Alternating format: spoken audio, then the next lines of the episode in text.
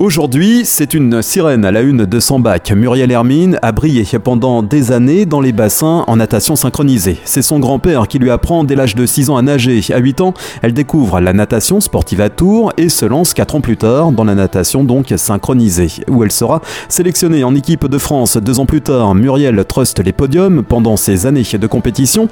Elle accumule les titres de championne de France et de championne d'Europe. Elle gagne une médaille de bronze au championnat du monde de Madrid. Nous sommes en 1980 86, après les Jeux Olympiques de Séoul, et sa quatrième place, Muriel met un terme à sa carrière sportive et s'oriente alors vers la création de spectacles aquatiques, Cirella, Crescendo, Freedom et tout ça sans le bac. Bonjour euh, Muriel Hermine. Bonjour Philippe. Muriel, comment arrive-t-on à conjuguer carrière sportive et école? Je ne peux pas répondre à cette question parce que je n'ai pas réussi. Euh, moi, j'ai justement décroché du système scolaire à l'âge de 15 ans je venais d'entrer en équipe de France et euh, nous n'avions pas à l'époque de sport-études dans ma discipline, la natation synchronisée. Donc mon lycée, euh, au bout d'un trimestre, a convoqué mes parents en me disant, ben voilà, euh, votre fille n'a pas le niveau, donc soit elle arrête la compétition et elle cesse de, de, de manquer les cours, puisque j'avais énormément de stages à Paris, à l'Institut national des sports, donc c'est vrai qu'il m'arrivait de manquer un jour ou deux tous les 15 jours, toutes les trois semaines euh, de cours.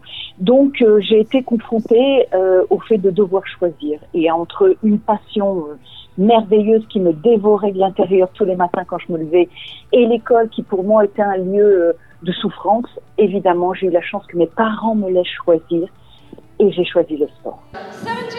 79.8750 euh, au final, ne pas avoir le bac, est-ce que ça vous a un moment euh, frustré ou pas? Ah oui, pendant très longtemps j'en ai souffert.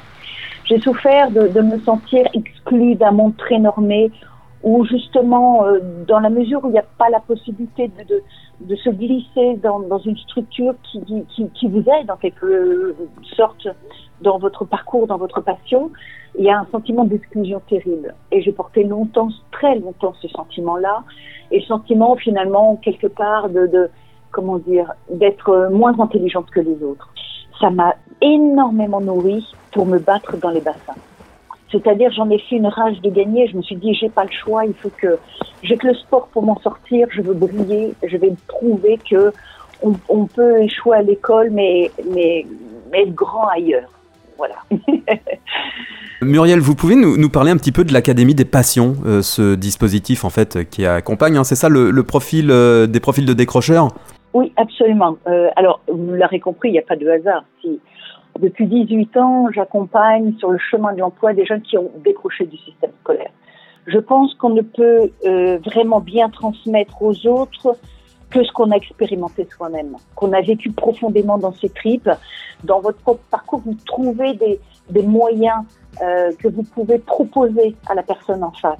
J'ai décidé de monter une association qui s'appelle J'ai un rêve et qui est dans cette, euh, cet objectif-là, d'aider les jeunes à, à, trouver un sens à leur vie, à devenir capitaine de leur destin et puis euh, à essayer de, de, de, de, trouver le métier dans lequel ils pourraient non pas se lever tous les matins pour aller bosser, mais pour aller se réaliser, pour aller euh, vivre quelque chose qu'ils aiment vraiment.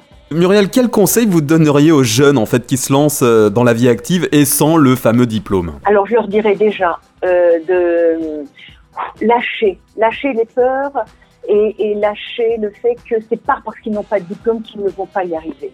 La seule différence, et il faut bien comprendre, c'est que bon, pour avoir un diplôme, il faut beaucoup travailler. Et eh bien, quand on n'a pas de diplôme, il faut travailler doublement. Donc le travail est intrinsèquement lié à notre raison d'être sur cette terre. On est là pour apprendre, on est là pour travailler, on est là pour avancer, on n'a pas le choix.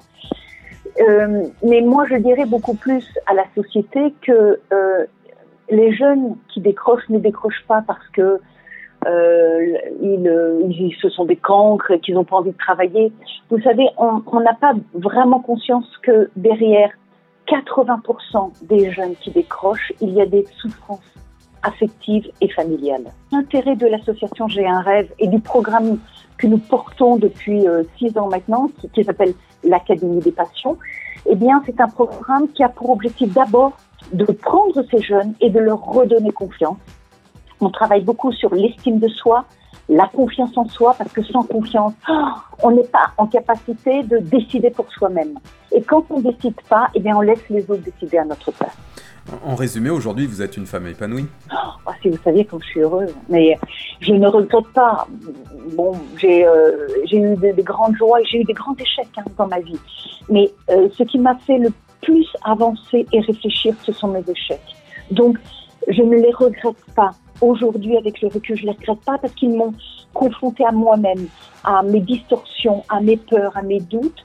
Pour moi, l'essentiel, c'est euh, c'est prendre soin euh, des gens que j'aime, euh, partager avec ceux que je ne connais pas quand je peux le faire, et puis savoir que ben, la vie est belle quand il arrive et qu'elle mérite du fond du cœur d'être vécue.